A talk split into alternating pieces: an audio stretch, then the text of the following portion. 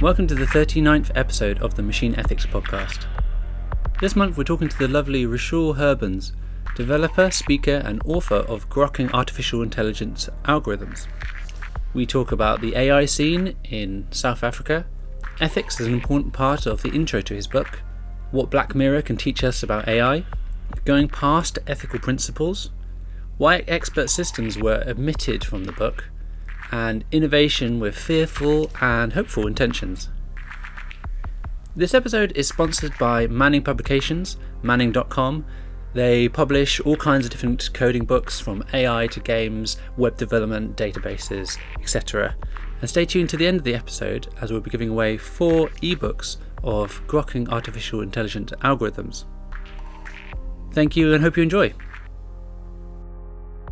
Hi, Rishal. Um, thanks for joining me on the podcast. If you could just quickly introduce yourself and what do you do, that'd be great. Thanks, Ben. Uh, yeah, I'm Rishal Hurbans, the author of Grokking Artificial Intelligence Algorithms. Um, I'm a solutions architect at one of the largest software engineering companies in South Africa. Um, and I've also have a deep interest in artificial intelligence, machine learning, as well as finding new ways to solve difficult problems. Great. Um, so before we jump into kind of the topics behind um, things that you might find in the book, um, can you give us a definition? What is AI? Yeah, it's an interesting question because it's an unanswered question at the moment. Um, if you look at the different kind of facets of, of people in ac- academia as well as in industry, if you ask a philosopher what intelligence is or ask a biologist what intelligence is, uh, you'll get two different answers. So um, we're actually having trouble understanding intelligence because we kind of only measure ourselves as humans as the baseline of what the epitome of intelligence might be. So uh, that's still a kind of open-ended question of what is artificial intelligence. But at least at the moment, what we try to classify it as is mechanisms to teach machines how to do things that human humans can do naturally. Um, I think it extends personally. I believe it extends far more than that. We have developed machines to do things that humans aren't capable of doing, and the question is, should that be categorized as intelligence or not? So it's uh, it's an interesting question but I always try to keep it uh, back to the practical side of things. And uh, basically, if we're trying to simulate some behavior where we're teaching something to learn in an environment uh, where we're not kind of hard coding decisions within an algorithm or in a machine, I see a glimpse of intelligence in those in those uh, solutions. So, any kind of software solution which isn't necessarily hard coded, it learns, it interprets, it kind of finds its way, it does something there which is um, smart, useful in that context. Yeah, I'd say so. Um, yeah, it's interesting because it's always changing. I mean, two, two, three decades ago, when we looked at things like search algorithms, which we take for granted these days, when you do a Google search, the algorithm that's happening behind that is quite sophisticated. And when it first kind of first iterations of search algorithms were seen as artificial intelligence. And when we look back at them now, they're not really considered that in terms of modern AI. Uh, they're sometimes grouped into, into this category called old AI. Mm. So I think it's this ever evolving uh, kind of concept where it's very hard to define. Yeah, and I think that's one of the things that I liked about the the book that you that you've uh, released recently, the Grokking Artificial Intelligence Algorithms. Um, it kind of appeals to me because I have a background in uh, games as well as um, web and and other technical aspects like that. That there's a lot of you know pathfinding. There's a lot of decision trees and state uh, trees and and things like this, which are AI to the games industry, but for data scientists, they're not super useful or they're not necessarily the new trendy machine learning algorithms um, like neural networks or uh, different clustering algorithms, those sorts of things. Yeah, yeah, I agree with you. I mean, my whole career has also been mainly around building enterprise applications and enterprise solutions. So there's been a lot of web development, a lot of enterprise backend development, and then obviously working with that data to inform different businesses. Now, a lot of the work we've done has actually been providing a lot of business value using very simple algorithms. Um, our data science team at, at the company I work for actually mainly use uh, traditional statistical techniques outside of neural networks uh, that actually solve the problem in a more optimal way and quicker uh, than actually trying to harness kind of deep learning and and all of the buzzwords that we hear in 2020. Um, so the whole kind of concept I want to get across in the book was that these old, lesser known, or sometimes underappreciated algorithms could be useful in solving modern problems as well. It doesn't always have to be uh, deep learning. Yeah, yeah.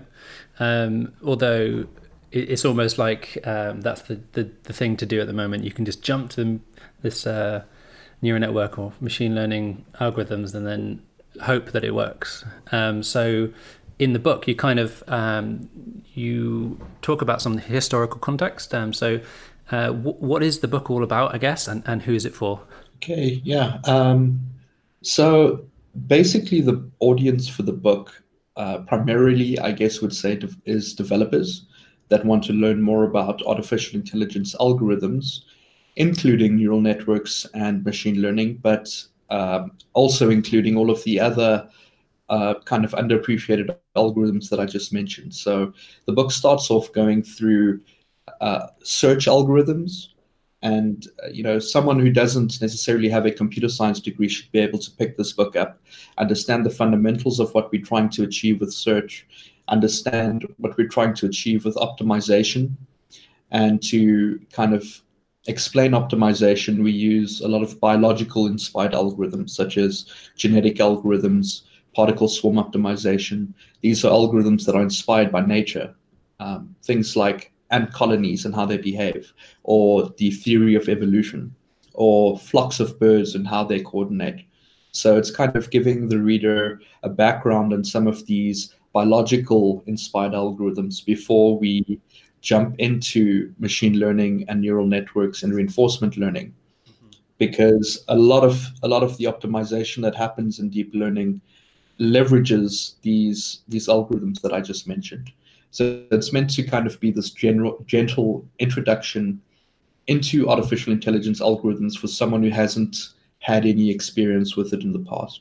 Yeah, and um, I was wondering how you got into writing the book, but also how you got into AI generally as a concept. Yeah, I'd say I think like most people in the tech industry, or, or maybe I'm stereotyping, but uh, everyone wanted to be a game developer because they they kind of played these cool games as a kid and wanted to make them, and that was me. I wanted to make games, and I thought that would be my career. Um, and like you mentioned earlier, a big part of uh, making games is this kind of concept of intelligent agents. You need to have something to challenge the player. So that interest interested me a lot. Uh, I, I dabbled with with uh, with a bit of AI in high school, or I don't know if we can still call it AI. It's it's the algorithms that I mentioned before, the kind of search techniques and things like that. Mm-hmm. Yeah. Um, I had a big interest in AI in university, and here here's where I think a big part of the inspiration for the book came from.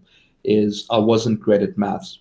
I was actually really average or quite I struggled with with theoretical mathematics. This this is mainly on the calculus side, mm-hmm. uh, and I think in hindsight, I think it was because I couldn't see direct applications of the the theory that we were learning. Mm-hmm. However, after graduating, after uh, doing uh, my honors, I did some AI courses, and kind of started to appreciate the power of the mathematics and the usefulness of, of the theory.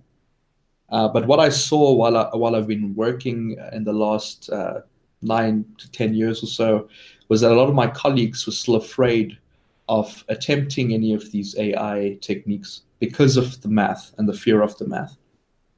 And kind of that's that inspired a lot of the book. You'll, you'll notice the book has a lot of illustrations, a lot of pictures. Uh, I try to take this approach of kind of explain it like I'm 12. Um, and introduce some of the mathematical concepts, but before that, explain it in a more visual and human way.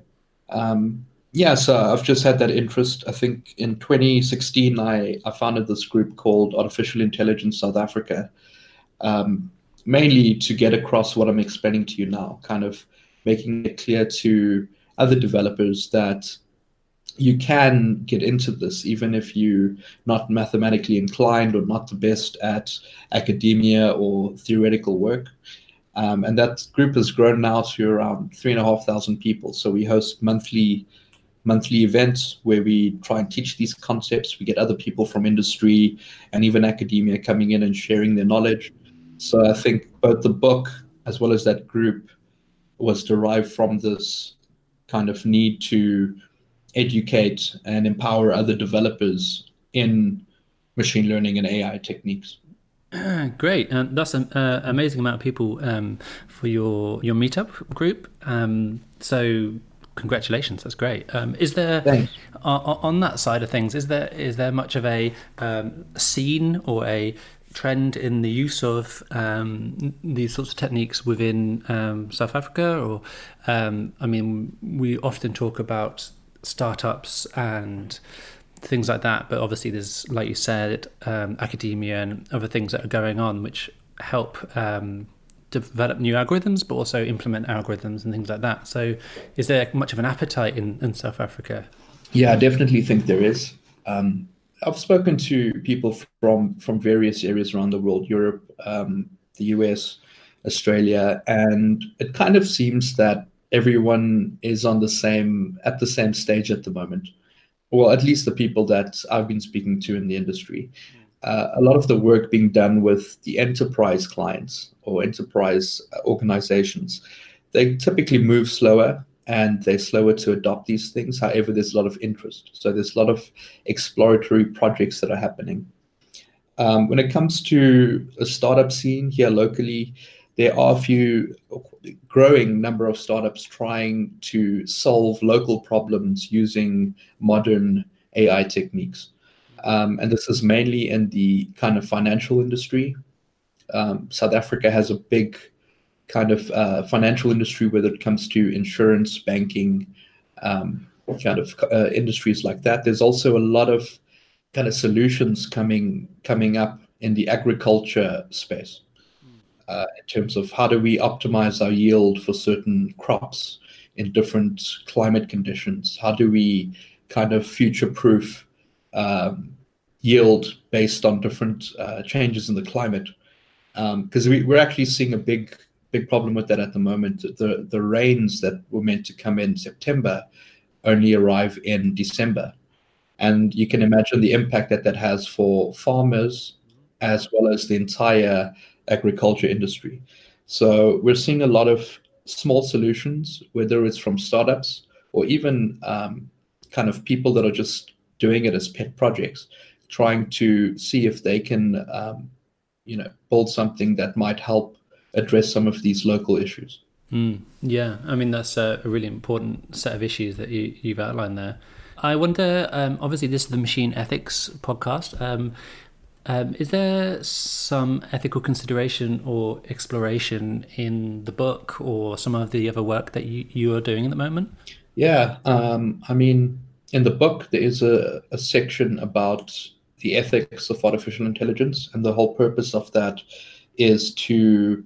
So that section is included in chapter one. And the reason it's there right at the end, before we get into the technical side of things or the, the really in depth technical side of things, is to kind of ensure that the reader has this in mind when they're learning and trying to implement these techniques.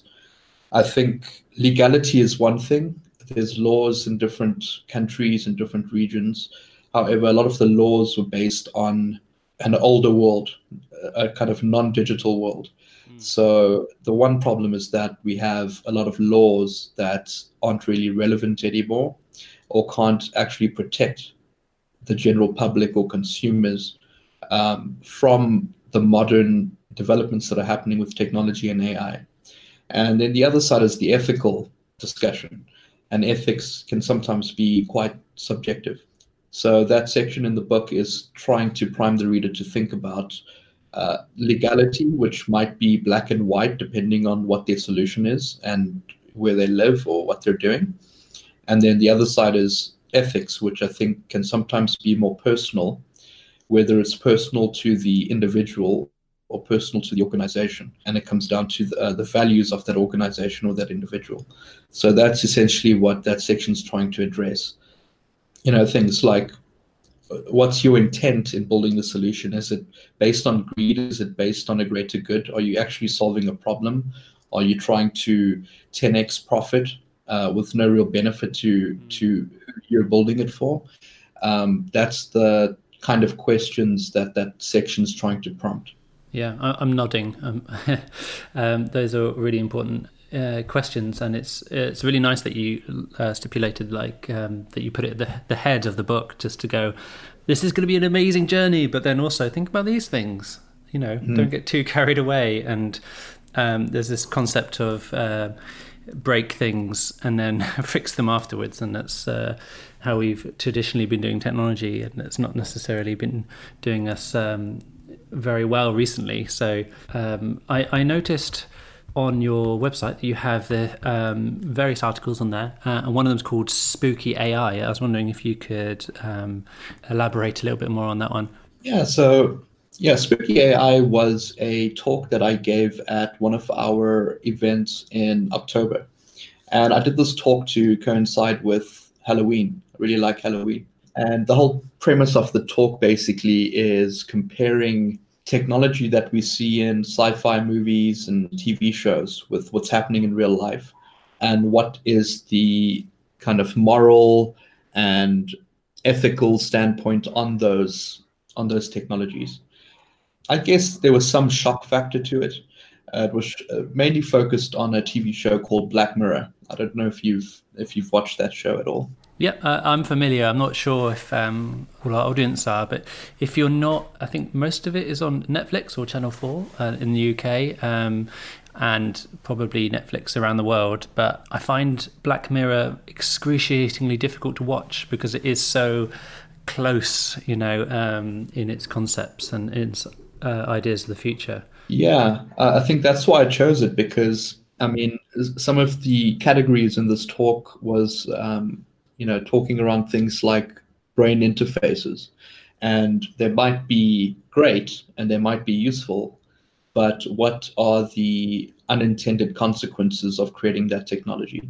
So, in that specific example, we see companies like, like Neuralink actually trying to address a real problem. They're trying to address uh, issues with uh, with patients that might have uh, certain conditions where stimulating their brain with this technology could be useful in helping them have a better quality of life.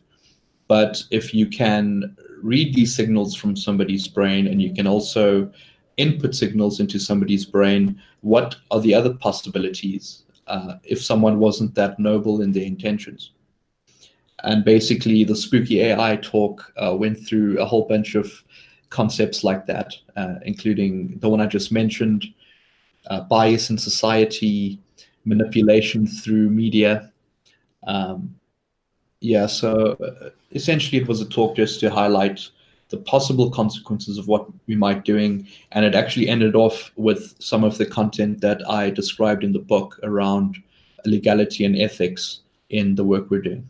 Yeah, and a lot of people have come out with um, ideas of principles and frameworks and signaling that you have some sort of uh, ideology around this stuff. Can you see past that? Um, I mean, like you're saying before, if a company or an individual has an outward facing reflection on these ethical conundrums. You know, we will not maybe use AI for warfare, or we will not. You know, is there anything else we can do, um, pushing past that to help create better, more responsible um, AI for our our society? Basically, is there is there anything else that we're missing in that equation?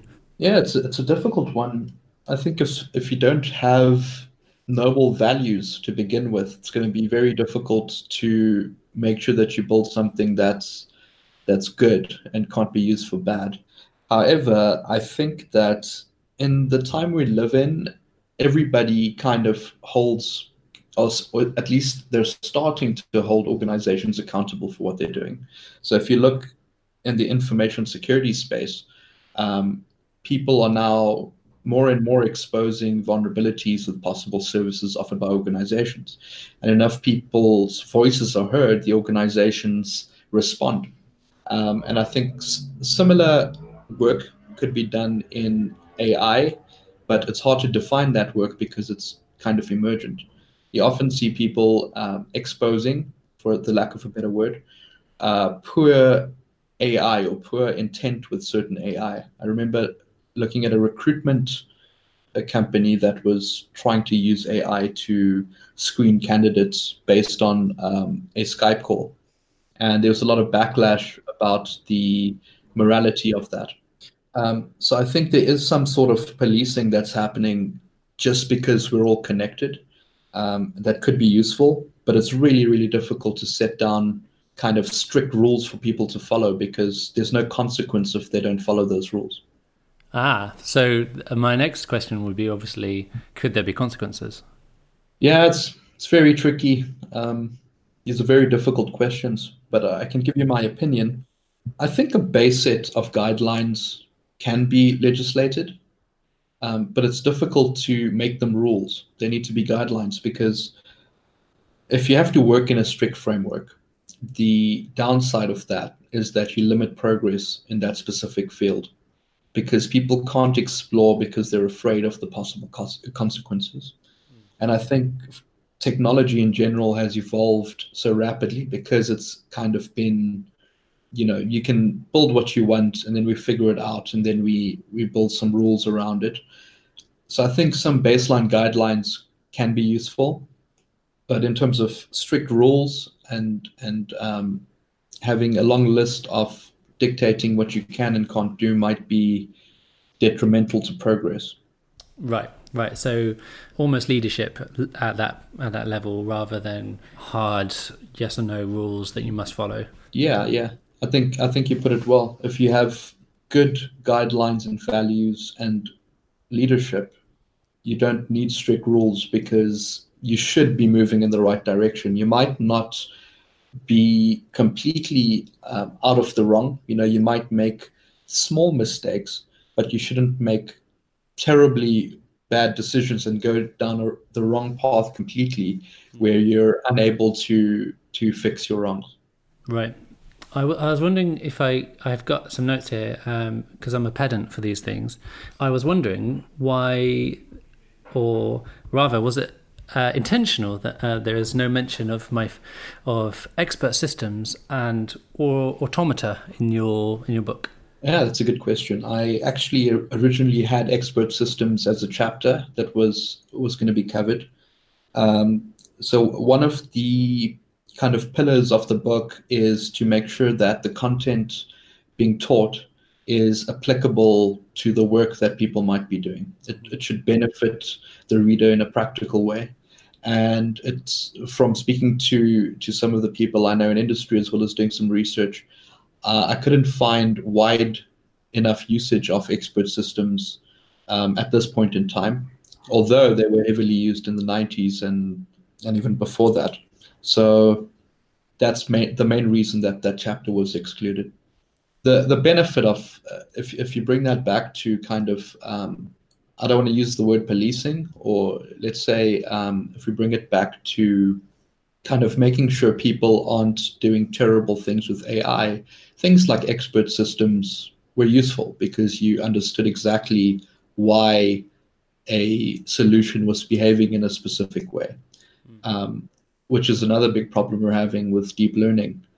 Decisions are being made in a black box, and it's very hard to tell why those decisions are being made. And we see in the media is often um, you know resulting in discrimination in various forms.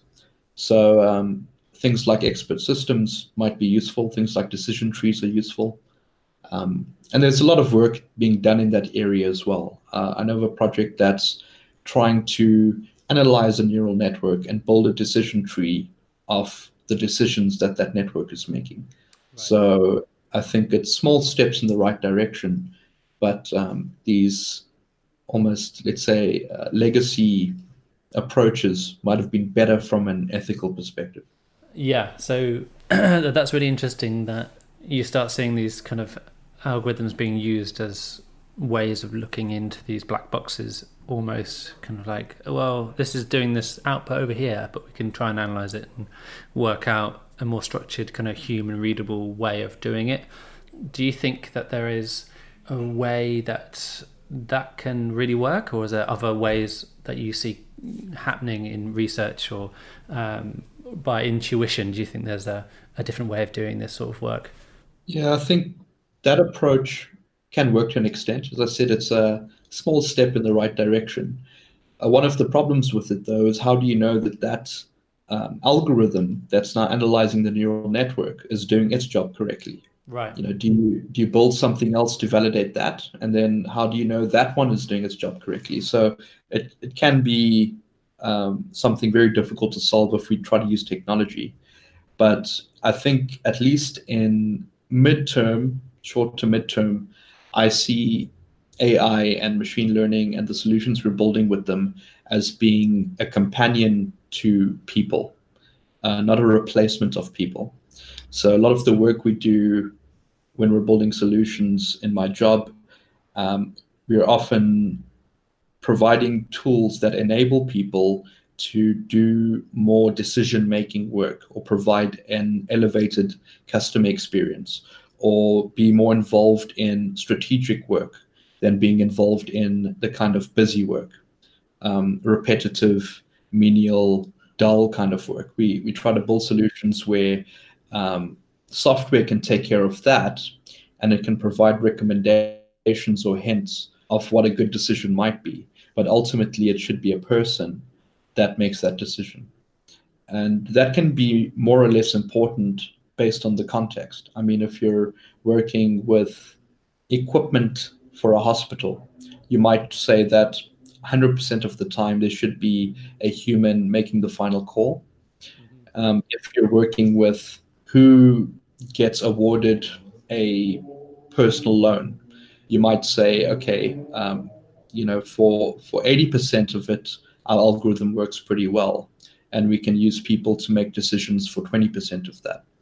So I think it's always dependent on context, but I feel that the solution should always be a tool that enables people, not replacing people.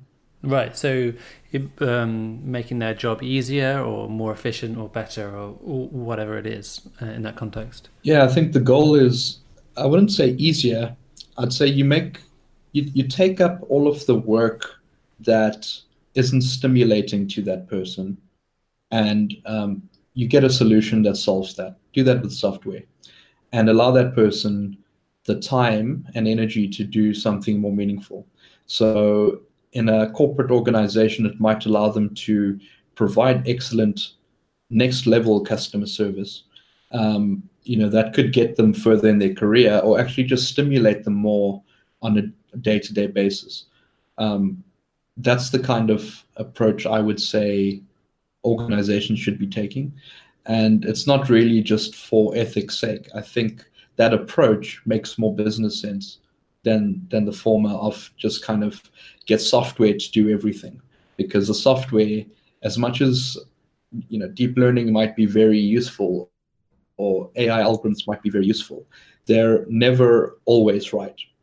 They're always sometimes wrong. And you need to be able to deal with those situations when they're wrong. And the best way, or the only way to deal with those situations is to have a person who has this vast amount of knowledge and context about the business, about the problem, about the solution, about people, about the world, and be able to string that all together to make a a decision that's right for that situation. Yeah. So I'm I'm going to play devil's advocate for a second because um, people who listen to the podcast will know that that's that's kind of my shtick. Um, so let's say in a future world we have uh, automated all the all the drudgery of people's jobs. Uh, maybe we've automated a little bit more and a little bit more, and slowly but surely we chip away, and people are you know finding that they don't necessarily have the jobs they had before. What what kind of world does that look like? Does it look like um, people find new jobs or new things to do, or does it look like something more akin to some sort of utopian dream of no work and we have to find something else to do? What what do you think about kind of that sort of vision? Yeah, I think the only way to it's it's very diff, impossible to predict the future, but if we look at what what's happened in history with similar kind of things, um, where we've you know we've evolved through these different ages, and there was an introduction of new jobs that we would have never guessed was possible um, before that kind of revolution. And I hate using the term revolution, but before a kind of critical point in time with the introduction of the internet, there was no digital marketers, there was no social media influencers, there was no, you know, there's countless jobs that didn't exist before the introduction of that t- technology. So, on the one hand, we might not know what the possibilities are.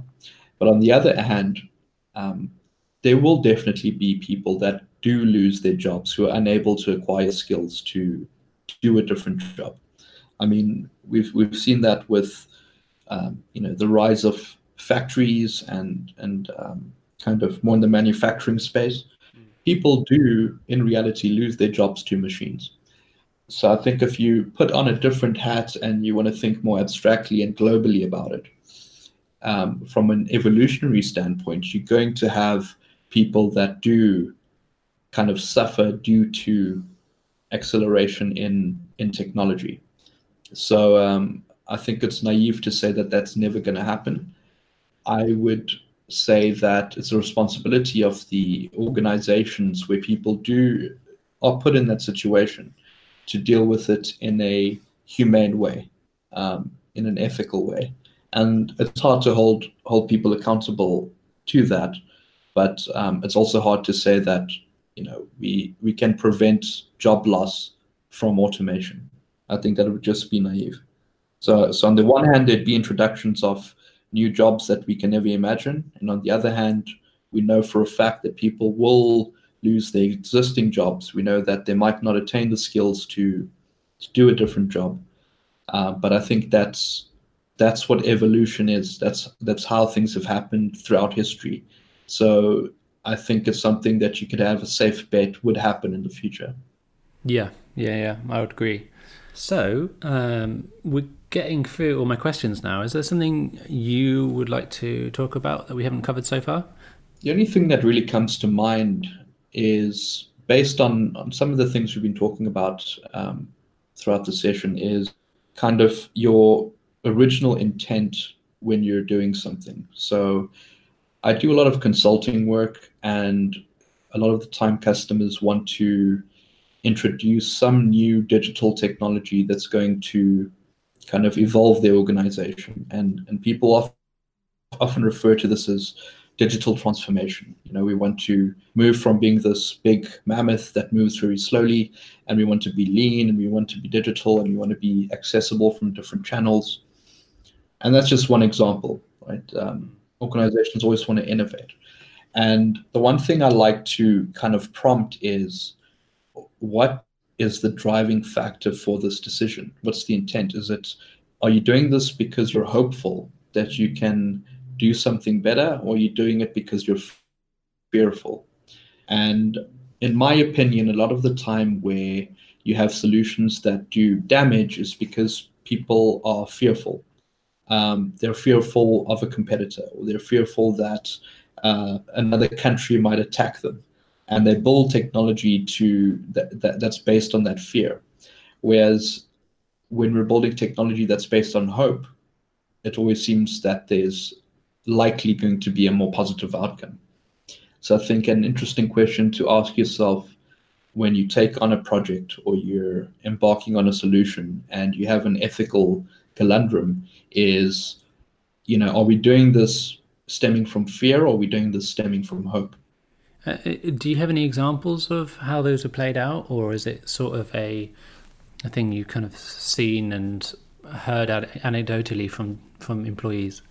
Yeah, I guess it's a little bit of intuition, um, kind of a personal intuition that uh, from from my experiences. Um, but I could I could give you a practical example. Um, one organization we were building a an app that helps take a whole lot of catalogs and calculations that were kept in physical books and putting it onto a tablet and um, allowing calculations to happen to make good recommendations to a customer. So I'll give you a little bit of context on that. It was um, calculating what the right product is to purchase for a better yield in the agriculture industry. Now, typically, there are consultants that do that work. And with all this data, one of the options was well, we don't need the consultants. We could really just uh, let the computer calculate what the optimal um, arrangement of products would be and offer that. And our client said, well, no, that's not part of their values. They're not, they're not doing this because they're um, afraid that they're going to lose profit or um, any of that. The, their primary driver was more hopeful. They wanted to provide a best, a better customer experience um, to their clients. Um, so that solution didn't stem from, you know, we need to automate, we need to be more optimal. It stemmed from we need to be better. Um, and that's an example of when you're more hopeful. Mm. Um, other examples, you might have a situation where you actually do want to um, you know, cut costs and replace people behind a counter with little kiosks. And then when you want to roll that out, you get resistance from from everyone at the kiosks, uh, uh, sorry, behind the desk that that are actually running the business at the moment, and the kiosks never get adopted because they're the the people on the ground actually making sure that things happen. Um, you get a lot of resistance, you get a lot of friction. Um, it's very hard to to do that kind of change management uh, because people are fearful that this kiosk is now going to replace them. So uh, those are two examples where some of this intuition is coming from. Um, when you're more positive and hopeful with your intent, you usually have less friction and better results. Um, agree, and those are both kind of examples of automation usurping jobs as well. Uh, interestingly, as we were talking before, do you think that the the people who were recommending um, the products in the first example, they had other opportunities presented to them, or that they had other work that they were doing? Yeah. So um, in that case, I think those particular people could be doing other work, but the work they were doing were use, was useful and they enjoyed it. Building on that, the people also had some internal intuition about what's best to recommend. Um, like I mentioned before, the 20% of the time that an algorithm might be wrong can be very critical. So imagine 20 farms that had suboptimal yield. Um, you know, that's that's a large amount. That that could be catastrophic to their businesses and the whole industry. Um, so these people had in their brains the knowledge and experience and intuition of what to recommend based on, you know, it might be that uh, there's a patch of soil that doesn't look quite right. And I've seen this before. And what usually happens is there's certain pests that get attracted to that that soil content. So we need to fix it in you know a specific way. It's very difficult to get a machine to have that kind of intuition um, if the consultants never record that intuition anyway. Mm. So, so on the one hand, there was still a lot of usefulness in the people, and they enjoyed their work. But on the other hand, if we we had to um, automate what they were doing, they would have um, other kind of work that they could do because of their expertise and experience over the years in the agriculture space.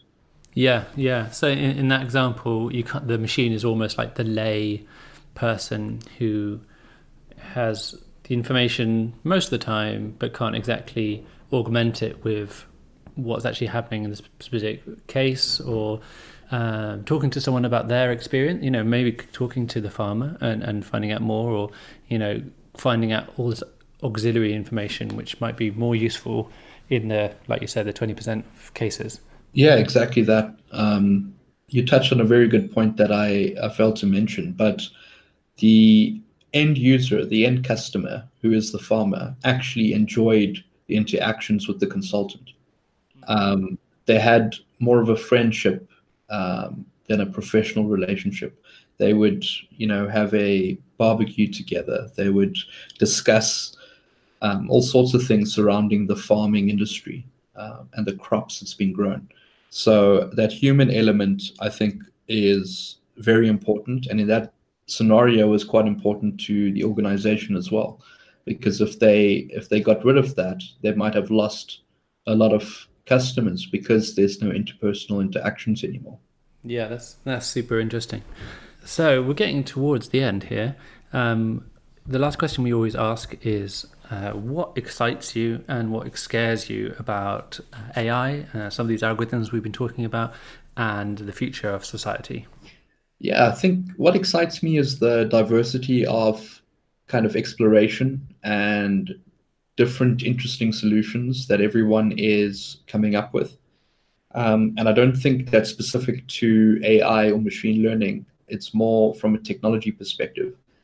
Um, it's fascinating that we have, you know, someone sitting at home after work or a student in their room um, that come up with really interesting solutions to almost any problem you could you could think of.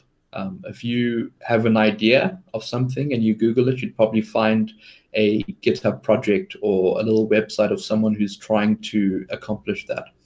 So um, I think it's quite fascinating that we have this diversity of thinking and this entire planet kind of also having instant access to each other to accelerate the technological improvement uh, and technology, technological advancement of of humanity in general.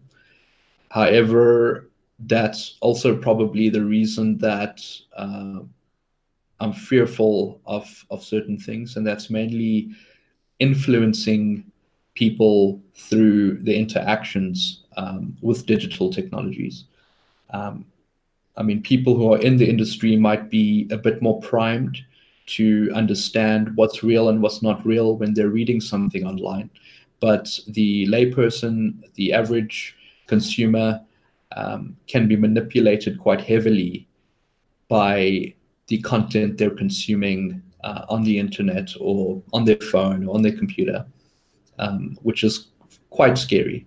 Um, I think you know if you can access someone's thoughts, which essentially is what you're doing, if you can mold how they think and persuade their choices and decisions, that's quite powerful.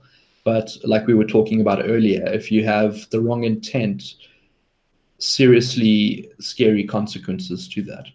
And it all stems from the same thing. Um, it's exciting because we're all connected and we can uh, have this rapid advancement, but it's frightening because that can be misused as well. Great. So we should all um, read your book and um, battle against that. I'm guessing. yeah, I guess I guess we can try. I guess the more more people that try, the better the odds.